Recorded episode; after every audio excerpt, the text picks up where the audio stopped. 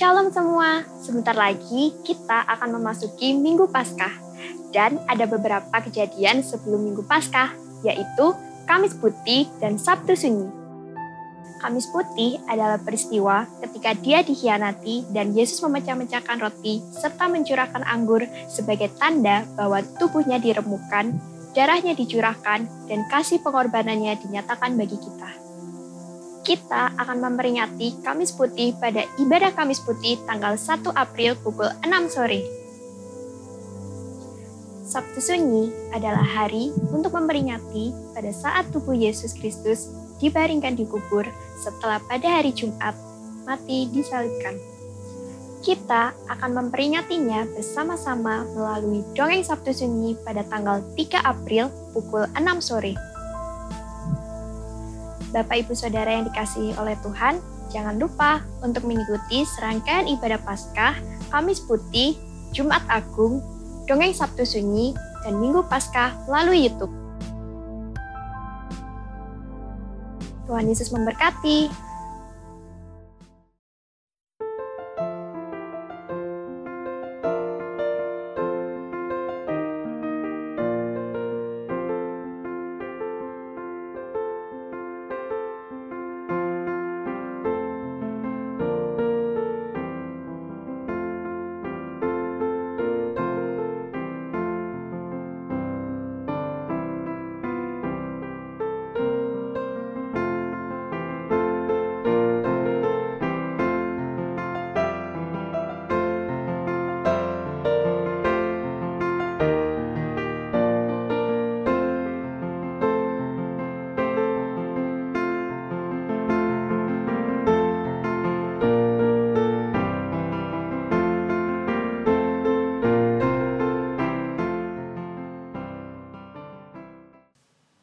Bapak, Ibu, saudara serta anak-anak yang mengasihi Tuhan, kita bertemu kembali dalam ibadah Minggu GKJW Jemaat Malang 28 Maret 2021.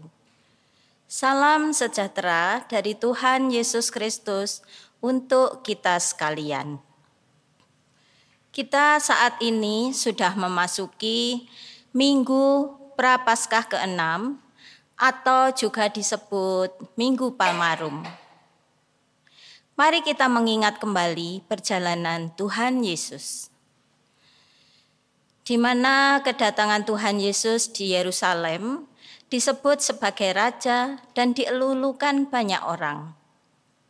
Tetapi dia tetap tampil dengan penuh kesederhanaan dan kerendahan hati Ketika itu, setiap orang menyerukan, "Hosana, diberkatilah Dia yang datang dalam nama Tuhan." Hosana di tempat yang maha tinggi. Bapak Ibu jemaat milik Tuhan, saat ini pula kita harus ikut serta bersuka cita menerima dan menyambut kedatangan Tuhan Yesus. Marilah dengan penuh iman dan rasa syukur kita menyambut mengiringi kedatangan Tuhan. Sambil mengenangkan peristiwa yang menyelamatkan itu, dengan demikian kita boleh mengerti makna dari penyalipan dan kebangkitan Tuhan Yesus.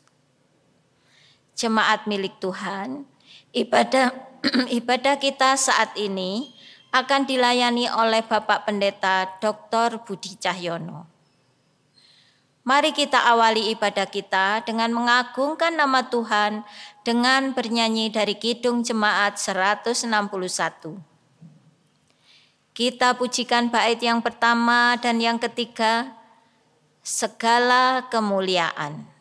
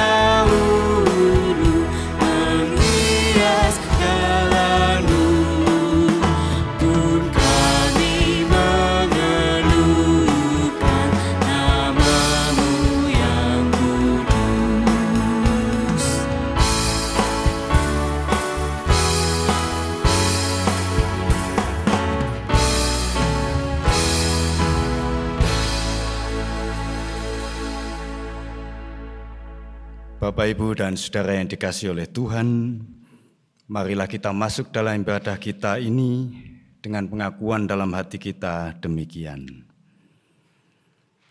Ibadah Minggu Palmarum saat ini kita lakukan dalam nama Allah Bapa yang menciptakan langit dan bumi, yang tidak pernah meninggalkan pekerjaan tangannya, dan yang kekal kasih setianya.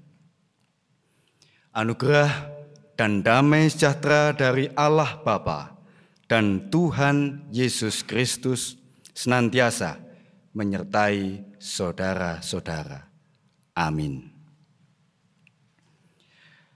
Jemaat yang dikasih oleh Tuhan, tema ibadah kita pada Minggu Palmarum ini adalah kepatuhan dan kerendahan hati menghasilkan ketenangan, dan persatuan. Kita bersama-sama menyambutnya dengan Kitung Jemaat 158 bait 1.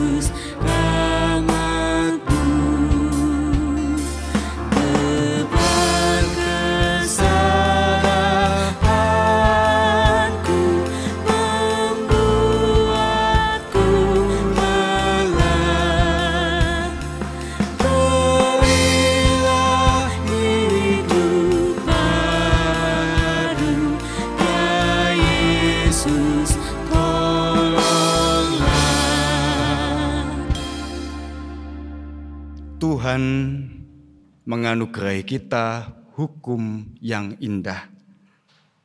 Inilah hukum kasih dari Tuhan. Kasihilah Tuhan Allahmu dengan segenap hatimu dan dengan segenap jiwamu dan dengan segenap akal budimu. Itulah hukum yang terutama dan yang pertama. Dan hukum yang kedua, yang sama dengan itu ialah kasihilah sesamamu manusia seperti dirimu sendiri. Pada kedua hukum inilah tergantung seluruh hukum Taurat dan kitab para nabi. Amin. Inilah isi firman Tuhan Yesus melalui Matius pasal 22 ayat 37 sampai 40. Dan berkaca pada hukum kasih Tuhan ini, marilah kita mempertanyakan kembali kehidupan kita yang lalu. Sudahkah dengan sungguh-sungguh kita bertekad untuk melakukannya terhadap keluarga kita, terhadap tetangga kita, terhadap masyarakat kita? Tentu di sana-sini Kadangkala kita lebih mengedepankan keinginan duniawi kita, dan untuk itulah, mari dalam ibadah ini kita memohon ampun. Bersama-sama kita berdoa mengakui dosa dan kesalahan kita. Bapa di dalam sorga, sungguh indah hidup yang telah engkau berikan kepada kami. Sungguh manis hari-hari yang telah kami lalui dengan berkat-berkat darimu. Kami mengucap syukur oleh karena Engkau memberikannya kepada kami, agar supaya hidup kami berkelimpahan dan mampu menjadi berkat bagi yang lain. Akan tetapi ya Tuhan, masih saja kami menganggap bahwa kehidupan yang nikmat ini hanyalah oleh karena kemampuan kami. Hanyalah oleh karena jerih lelah kami saja. Sehingga kadangkala kami terlalu pelit untuk berbagi kasih dengan yang lain. Kami terlalu mementingkan kepentingan diri kami sendiri, sehingga segala hal hanya terfokus, tertuju bagi diri kami. Di saat ini, ya Tuhan, ketika kami merayakan Minggu Palmarum, saat ini kami mohon Engkau berkenan untuk menerima kami apa adanya manusia yang penuh cacat dan dosa ini.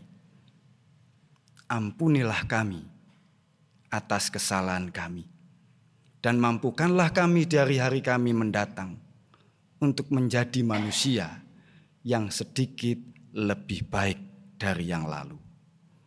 Terimalah kami, layakkanlah kami ya Tuhan, kami menghadap hadiratmu untuk beribadah. Di dalam nama Yesus Kristus, kami berdoa. Amin.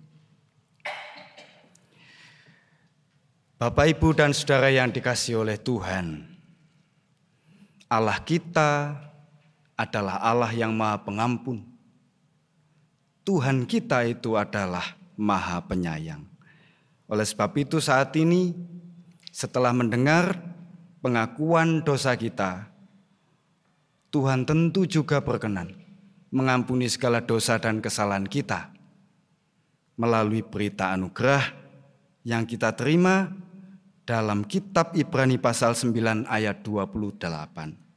Tuhan berfirman kepada kita demikian. Demikian pula Kristus hanya satu kali saja mengorbankan dirinya untuk menanggung dosa banyak orang Sesudah itu, ia akan menyatakan dirinya sekali lagi tanpa menanggung dosa untuk menganugerahkan keselamatan kepada mereka yang menantikan Dia. Amin. Inilah berita kesukacitaan, berita anugerah Tuhan. Kita bersama-sama menyambutnya dengan Kidung Jemaat 36 bait 1 dan 2.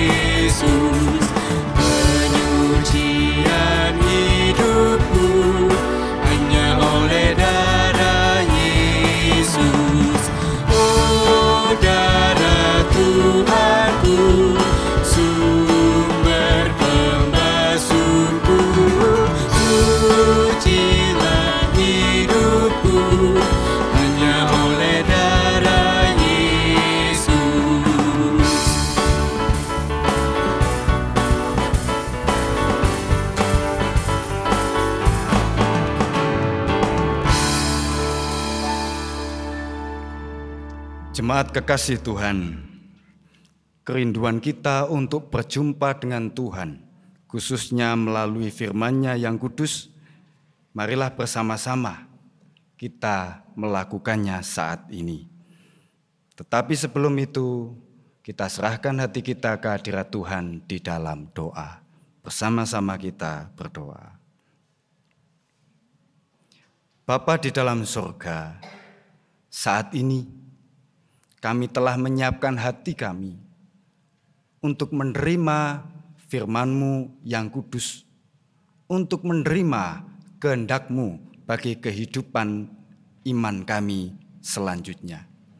Maka berfirmanlah ya Allah, kami anak-anak-Mu ini telah siap sedia untuk mendengarkan di dalam nama Yesus Kristus. Amin.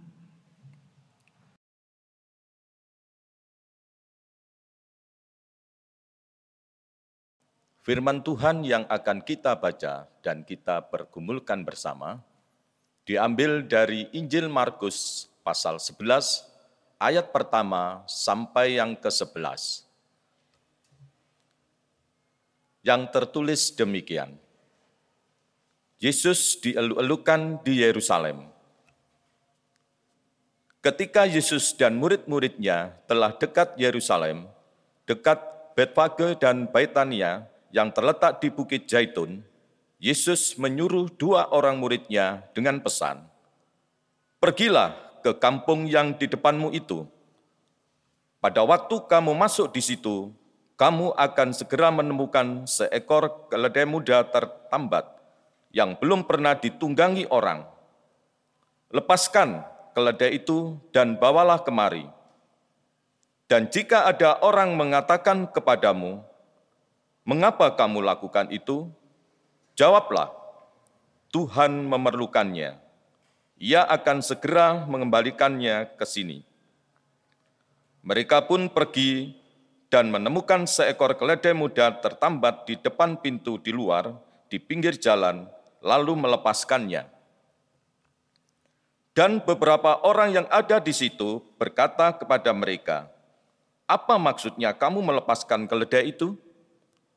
Lalu mereka menjawab seperti yang sudah dikatakan Yesus. Maka orang-orang itu membiarkan mereka. Lalu mereka membawa keledai itu kepada Yesus dan mengalasinya dengan pakaian mereka. Kemudian Yesus naik ke atasnya. Banyak orang yang menghamparkan pakaiannya di jalan, ada pula yang menyebarkan ranting-ranting hijau yang mereka ambil dari ladang. Orang-orang yang berjalan di depan dan mereka yang mengikuti dari belakang berseru, Hosana, diberkatilah dia yang datang dalam nama Tuhan, diberkatilah kerajaan yang datang, kerajaan Bapak kita Daud, Hosana di tempat yang maha tinggi. Sesampainya di Yerusalem, ia masuk ke bait Allah. Di sana ia meninjau semuanya. Tetapi sebab hari sudah hampir malam, ia keluar ke Betania bersama dengan kedua belas murid-muridnya. Demikianlah bunyi kesaksian firman Tuhan. Yang berbahagia ialah mereka yang mendengarkan firman Allah dan yang memeliharanya. Amin.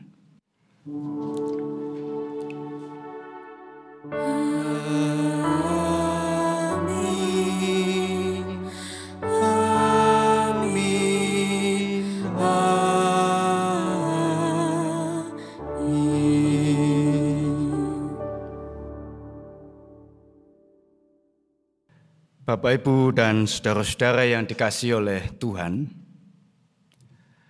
pernahkah kita bertanya-tanya dalam benak kita, satu pertanyaan sepele demikian. Di manakah tempat dilaksanakannya penobatan atau pelantikan seorang pemimpin negara itu? Seorang raja atau seorang ratu di manakah tempatnya. Saya yakin saudara-saudara dalam hati akan langsung menjawab pertanyaan saya. Ah, ya tentu di istana negara. Tentu di istana negara. Tetapi Bapak, Ibu, dan Saudara, saya akan kembali menjawabnya belum tentu. Sebab di banyak negara-negara yang mayoritas penduduknya beragama Kristen, penobatan atau pelantikan seorang kepala negara tidak langsung serta-merta terjadi di istana negara atau istana kepresidenan. Ambil contoh, Belanda ini adalah sebuah negara monarki, sebuah negara kerajaan. Pada tanggal 30 April tahun 2013 yang lalu, Ratu Belanda, Ratu Beatrix, itu menyerahkan tahta kerajaan Belanda kepada putranya, sehingga Pangeran Oranye Willem Alexander itu dinobatkan dan dilantik menjadi Raja Belanda. Upacara penobatan ini diadakan di sebuah gedung yang namanya New Wekerk dan itu adalah sebuah gereja istana di sebelah istana kenegaraan Belanda. Jadi tidak di istananya tetapi di gedung gereja. Contoh lain, Amerika Serikat.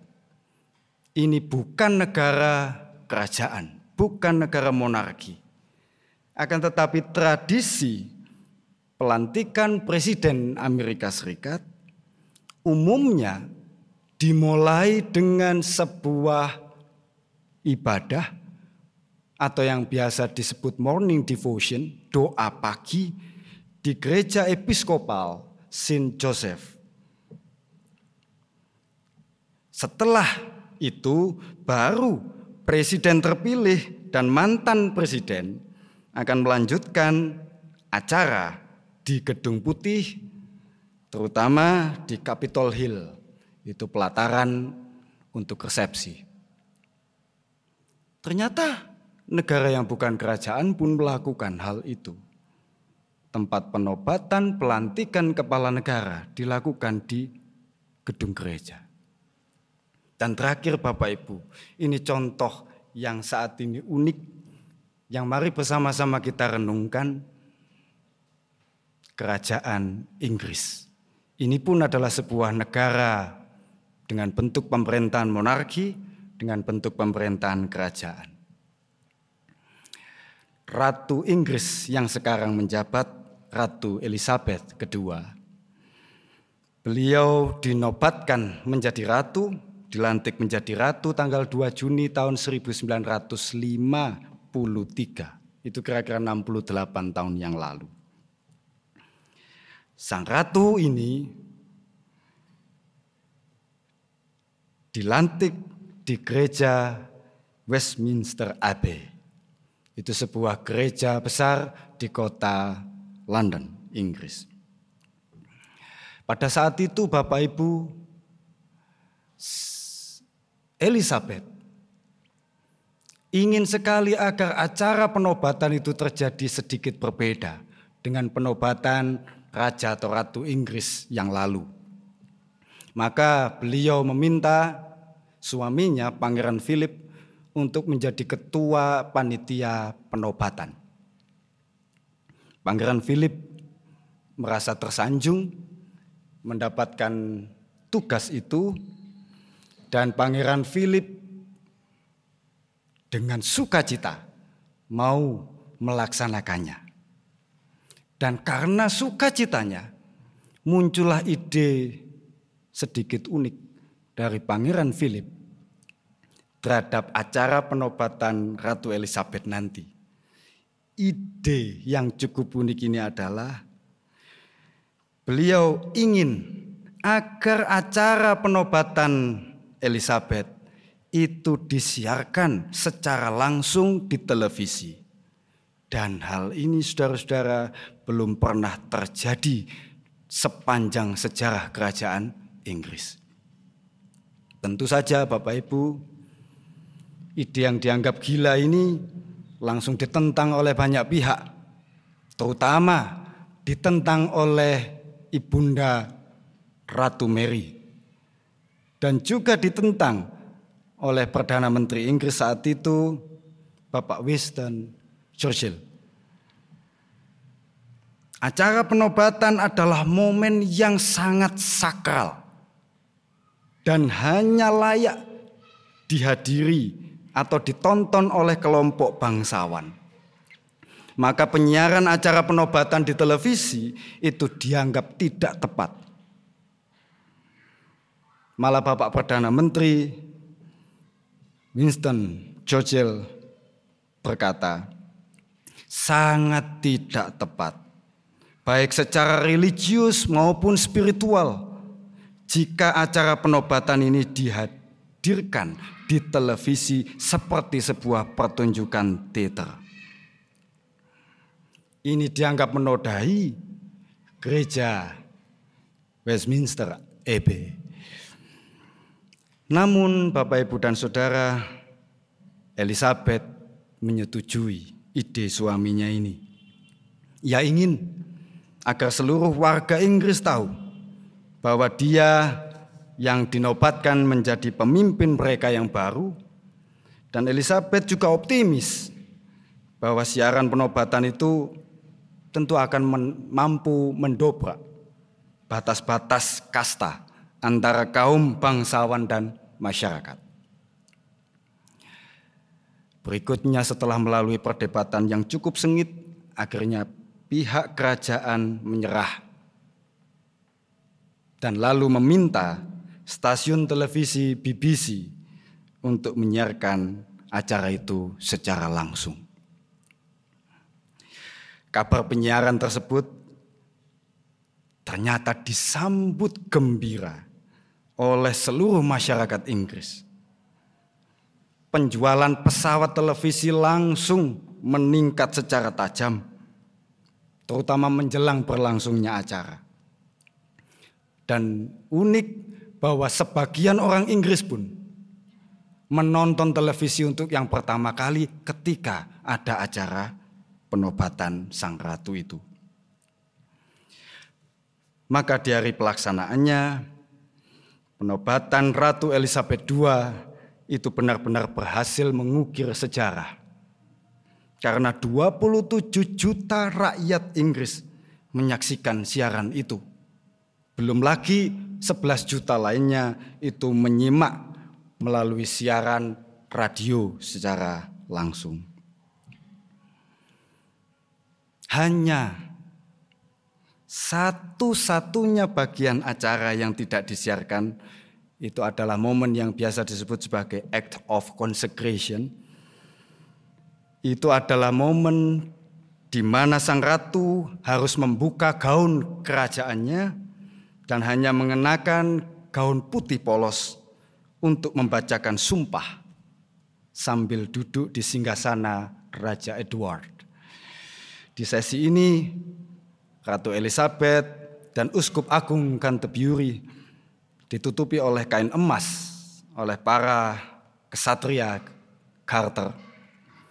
Tayangan ini tidak disiarkan secara langsung karena pihak kerajaan menganggap ini adalah proses yang sangat sakral sehingga ini tetap harus dirahasiakan. Ini saudara-saudara salah satu contoh unik. Pertama, tentang hal penobatan, akan tetapi tentang perbedaan dua tempat yang secara tajam, yakni istana versus gereja. Minggu ini kita bersama-sama sedang merayakan Minggu Palmarum. Minggu Palma itu adalah hari penobatan, hari pelantikan Yesus sebagai Mesias. Apakah Mesias itu? Apa ada hubungannya dengan negara pemimpin negara ataupun raja. Lalu apakah bisa disamakan penobatan atau pelantikan Yesus sebagai Mesias dengan penobatan seorang raja? Apakah hal itu bisa disamakan? Bapak, Ibu, dan saudara yang dikasih oleh Tuhan, Mesias itu artinya yang diurapi. Istilah yang diurapi ini dipakai oleh Israel untuk menunjuk kepada jabatan atau kedudukan seorang raja yang mampu membebaskan rakyatnya dari ketertindasan atau dari penjajahan. Jadi istilah ini setara dengan ya misalnya pengharapan orang Jawa di zaman dahulu tentang Ratu Adil ketika orang Jawa mendambakan kemerdekaan karena dijajah Belanda.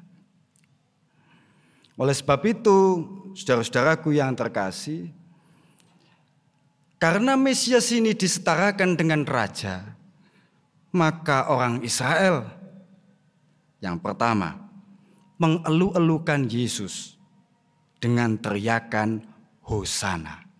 Dan ini adalah teriakan yang tidak main-main. Hosana, diberkatilah dia yang datang dalam nama Tuhan. Hosana di tempat yang maha tinggi. Hosana, saudara-saudara, itu istilah Ibrani yang berasal kalau dipisah-pisahkan itu tiga kata, Hosi Ahna.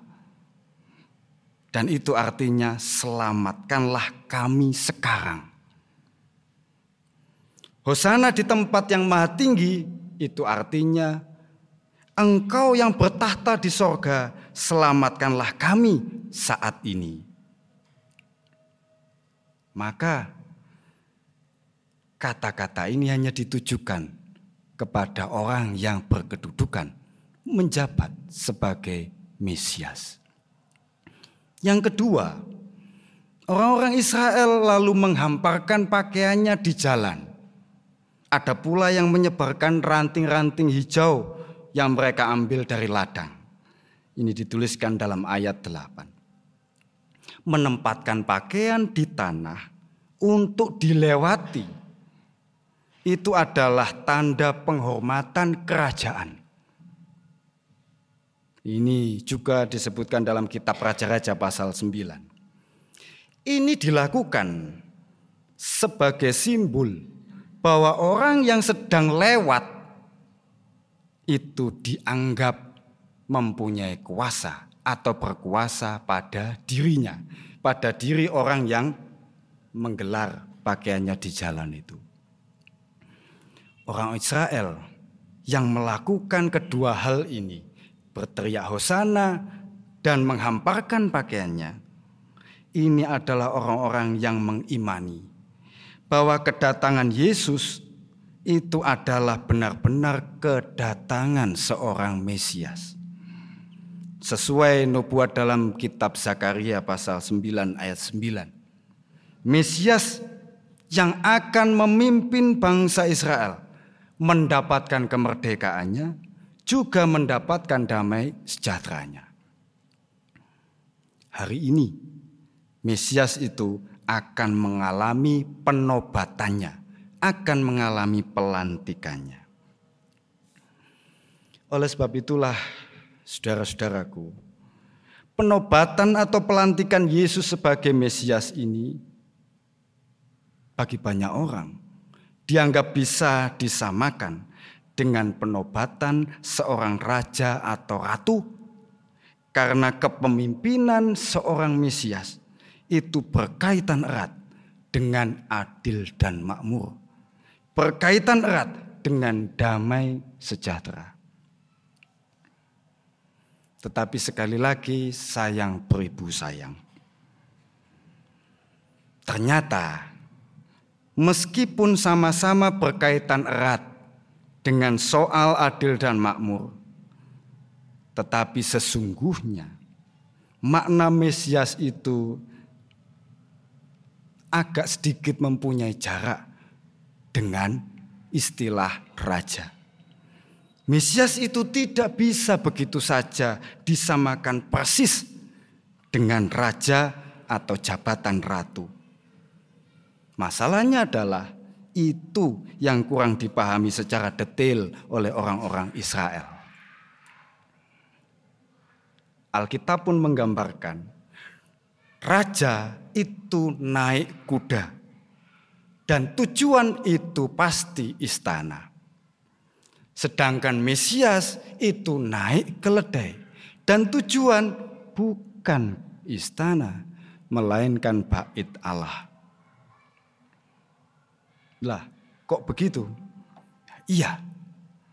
Artinya bahwa Mesias itu tidak bisa disamakan begitu saja dengan raja atau ratu sebab Mesias itu adalah tampilan seorang pemimpin termasuk seorang raja, tampilan seorang pemimpin sebagai hamba rakyat sekaligus hamba Allah. Oleh sebab itu dia tidak naik kuda, kuda yang melambangkan kekuasaan dan keperkasaan, tidak, melainkan naik keledai yang melambangkan penanggung beban, kelemah lembutan, ketabahan, dan juga pembawa damai. Yang terakhir ini yang penting, pembawa damai. Maka saudara-saudara, tak hayal memang kalaupun ada penelitian bahwa dulu itu di setiap kandang kuda, kalau ada 50 ekor kuda di kandang, maka pasti di kandang itu akan ditempatkan seekor keledai. Untuk apa? Sebab ketika kuda-kuda itu kadang-kadang stres, lalu merasa gusar dan sering kali marah, keledai inilah hewan yang sanggup menenangkan emosional kuda-kuda itu. Oleh sebab itu, Keledai juga disebut sebagai hewan pendamai. Yang kedua Bapak Ibu, tujuan bukan istana, tetapi bait Allah. Istana itu adalah simbol kekuasaan dan simbol kebijakan politis. Tetapi bait Allah itu adalah simbol ketaklukan dan ketaatan kepada Allah. Apa yang dilakukan Yesus di bait Allah dan kenapa dia menuju ke situ? Bapak, Ibu, dan saudara-saudara yang terkasih, di ayat kita disebutkan bahwa Tuhan meninjau semuanya, bahwa ternyata bait Allah itu perlu dibersihkan. Kita bersama-sama ingat tema minggu prapaskah kita yang ketiga dulu itu dengan judul Yesus menyucikan bait Allah. Saat itu Alkitab diambil dari Yohanes pasal 2 ayat 13 sampai 22. Nah saat ini adalah kali kedua. Tuhan Yesus kembali meninjau bait Allah. Sudah pantaskah itu sebagai tempat kediaman Allah? Tetapi sayangnya, karena hari menjelang malam, gerbang kota sudah akan ditutup saat matahari terbenam. Bersama para murid, Tuhan akhirnya kembali lagi ke Betania untuk bermalam di sana. Maknanya adalah bahwa di Minggu Palma ini, di pintu gerbang kita menuju Paskah, Tuhan sedang meninjau bait Allah. Tuhan sedang meninjau tempat Allah bersemayam, yakni di dalam hati kita masing-masing. Sehingga tempat Allah bersemayam itu sudahkah layak? Kita bersama-sama merenungkannya untuk mempersiapkan diri masuk dalam pekan suci setelah tanggal 28 ini untuk menyambut hari kemenangan hari raya Paskah. Tuhan memberkati saudara-saudara. Amin. Saat teduh bagi kita.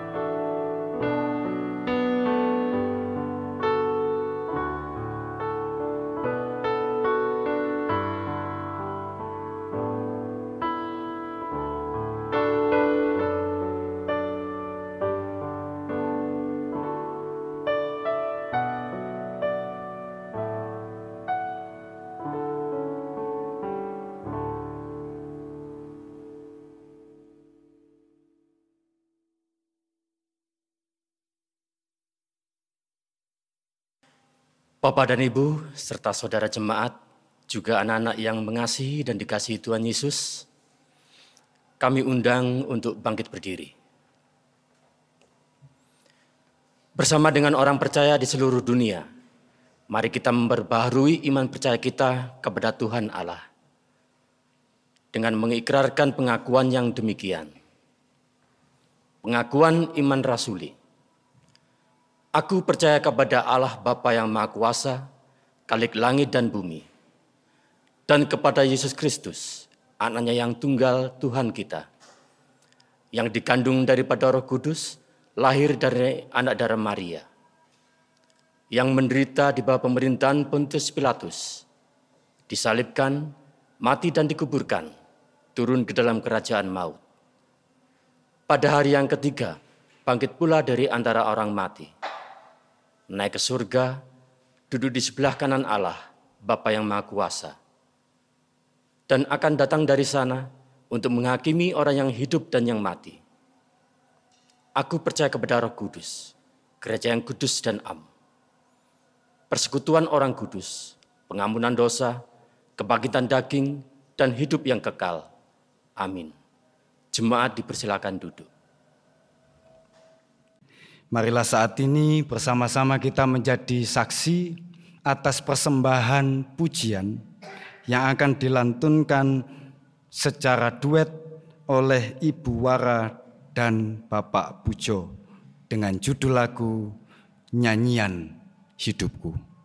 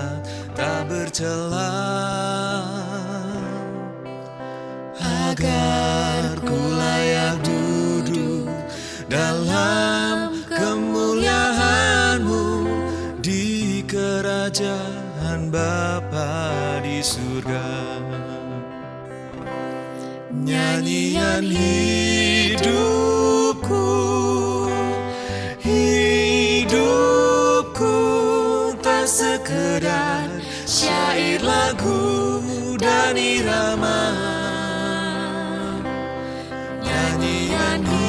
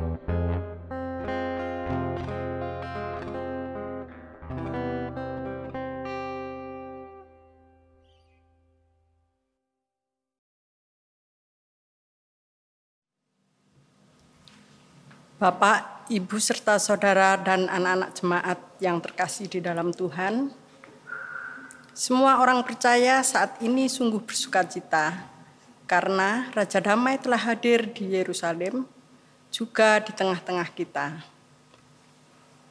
Dia yang akan memerdekakan kita, dia yang akan menyelamatkan hidup kita, yaitu Tuhan kita Yesus Kristus. Mari kita ambil bagian dalam membangun dan mewujudkan rumah Allah dengan menyerahkan persembahan kepadanya. Seperti firman Tuhan yang tersurat pada 1 Petrus 2 ayat 5 yang tertulis demikian. Dan biarlah kamu juga dipergunakan sebagai batu hidup untuk pembangunan suatu rumah rohani bagi suatu imamat kudus untuk mempersembahkan persembahan rohani yang karena Yesus Kristus berkenan kepada Allah.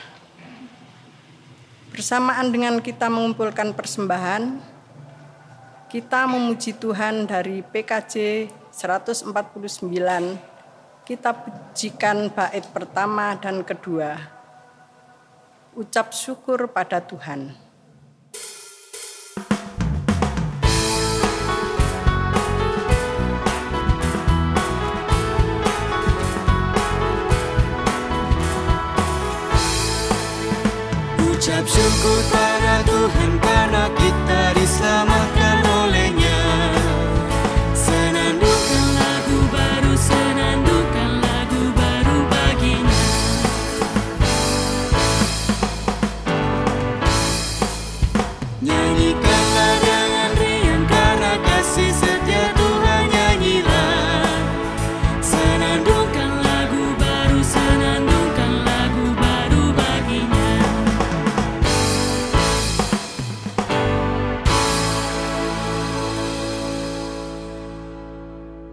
Jemaat yang dikasih oleh Tuhan, marilah saat ini bersama-sama kita menyerahkan seluruh syafaat kita berikut persembahan yang telah kita kumpulkan di dalam doa.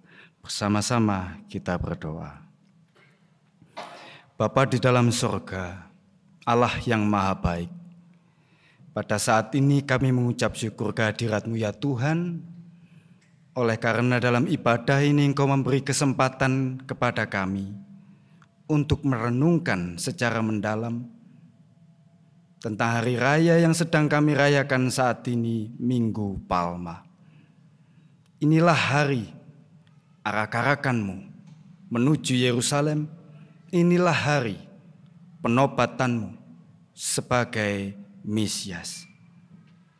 Ya Tuhan, mampukan kami, umatmu ini, mampukan kami anak-anakmu ini, untuk memberikan penyambutan kepadamu dengan layak. Mampukan kami untuk berteriak hosana dengan segenap hati. Mampukan kami menebarkan pakaian kami sebagai alasmu untuk lewat. Mampukan kami ya Tuhan menyediakan hati kami agar layak menerima kehadiranmu sebagai penyelamat kami, sebagai Mesias kami. Demikian ya Tuhan, kiranya hari ini mampu menjadi hari persiapan kami yang terakhir untuk masuk di dalam pekan suci. Bersama-sama kami akan masuk di dalam minggu Paskah Trihari Raya Paskah, mulai Kamis Putih, Jumat Agung, Sabtu Sunyi, dan Minggu Paskah, bersama-sama akan kami rayakan sebagai hari kemenangan, hari kemerdekaan kami sebagai umat yang selama ini terjajah dalam dosa, akan tetapi memperoleh kemenangan oleh karena pengasihanmu. Tuhan dan Allah kami. Saat ini bersama-sama kami juga berdoa secara khusus bagi kondisi keberadaan kami di tengah pandemi COVID-19. Ya Tuhan, meski pengharapan kami besar di tahun 2021 ini, vaksin corona mulai dilakukan akan tetapi toh kondisi perekonomian masih tetap belum stabil. Saudara-saudara kami terutama para tenaga kesehatan, juga saudara-saudara kami yang duduk di pemerintahan masih berjuang untuk memerangi pandemi virus corona ini. Oleh sebab itu kami mohon ya Tuhan kau berkenan turut campur tangan atas pekerjaan mereka. Engkau juga turut campur tangan atas kami semua. Sehingga dengan taat kami mematuhi protokol kesehatan. Dengan sungguh-sungguh kami menjaga, baik menjaga diri kami sendiri juga menjaga sesama kami. Agar penularan virus ini tidak semakin menjadi-jadi. Kami mohon engkau berkenan ada bersama kami di tengah pandemi saat ini. Kami juga berdoa ya Tuhan untuk persembahan yang telah kami kumpulkan. Untuk rasa ucapan syukur kami ini sehingga engkau berkenan untuk menerima dan menyucikannya. Melalui kami ya Allah, melalui jemaatmu di sini GKJW Jemaat Malang. Engkau memperkenankan persembahan ini menjadi cara kami untuk mengelola berkat bagi sesama, untuk mengelola seluruh program demi manfaat yang baik, demi kelebaran kerajaanmu dan demi kemuliaan namamu. Ajarkanlah kepada kami senantiasa ya Tuhan, bukan hanya sekedar mempersembahkan uang kami, akan tetapi juga mempersembahkan seluruh hidup kami, jiwa dan raga kami demi kemuliaan namamu. Kami juga berdoa bagi seluruh agenda kegiatan jemaatmu di sini. Bersama-sama kami akan mempersiapkan ibadat perjamuan kudus juga ibadah perayaan Paskah. Kami mohon ya Tuhan, Engkau memperkenankan kami semua untuk turut ambil bagian di dalam perenungan kami yang mendalam tentang makna pengorbananmu akan tetapi juga tentang makna keselamatan yang kau berikan kepada kami. Sungguh, bukan hanya untuk sukacita kami saja, akan tetapi keselamatan yang kau berikan adalah untuk sukacita dunia. Dan itu menuntut kami semua mampu berbagi berkat dengan yang lain, berbagi keselamatan setelah kami menerimanya dari Engkau. Oleh sebab itu kami juga berdoa bagi seluruh pelayanmu di jemaat ini, di GKJW Jemaat Malang. Kami menyerahkan Bapak kami yang terkasih, Bapak Pendeta Legal, Hendrawan beserta keluarga. Kami menyerahkan seluruh penatua dan diaken jemaat. Kami menyerahkan seluruh pengurus kelompok dan wilayah. Kami menyerahkan pelayan yang lain, pamong anak dan remaja, pandu puji, pemain musik, multimedia. Kami mohon ya Tuhan, Engkau berkenan ada bersama-sama dengan saudara-saudara kami ini yang telah mempersembahkan dirinya bagi pelayanan gerejamu ini. Mampukan saudara-saudara kami ini tetap setia. Mampukan saudara-saudara kami ini berbakti kepadamu. Mampukan kami merasakan pelayanan kehidupan jemaat melalui saudara-saudara kami ini kesemuanya membuat kami mampu bersyukur, menerima kemuliaan namamu di tengah kehidupan beriman kami. Demikian ya Tuhan, kami sungguh menyerahkan segala kegiatan dan program jemaat ini hanya di dalam kuasamu. Tuhan dan Allah kami, inilah permohonan kami, inilah seruan kami. Kami yakin dan percaya engkau sedang mendengarkan kami. Dan kami mengakhiri doa kami ini dengan doa yang telah engkau ajarkan kepada kami. Doa Bapa kami. Bapa kami yang di sorga dikuduskanlah namamu, datanglah kerajaanmu, jadilah kehendakmu di bumi seperti di sorga. Berikanlah kami pada hari ini makanan kami yang secukupnya, dan ampunilah kami akan kesalahan kami, seperti kami juga mengampuni orang yang bersalah kepada kami. Dan janganlah membawa kami ke dalam pencobaan, tetapi lepaskanlah kami daripada yang jahat, karena engkaulah yang empunya kerajaan dan kuasa dan kemuliaan sampai selama-lamanya. Amin.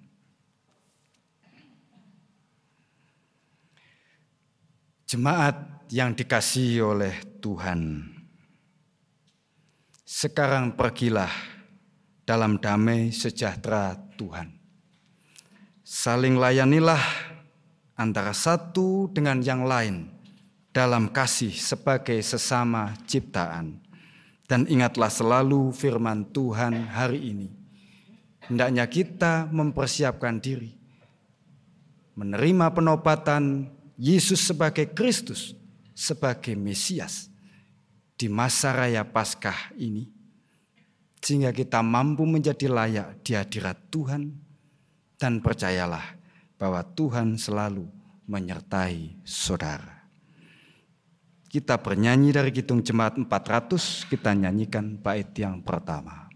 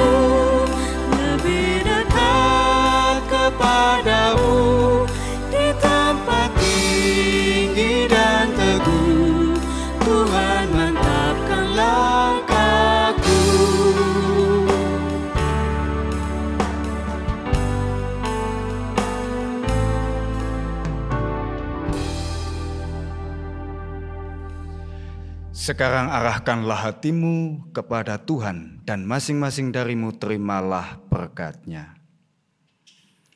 Allah Bapa sumber segala anugerah, Tuhan Yesus sumber segala kasih karunia, dan Roh Kudus sumber segala kebahagiaan, penghiburan serta damai sejahtera, senantiasa menyertai dan memberkati saudara-saudara sekalian, kini dan selama-lamanya.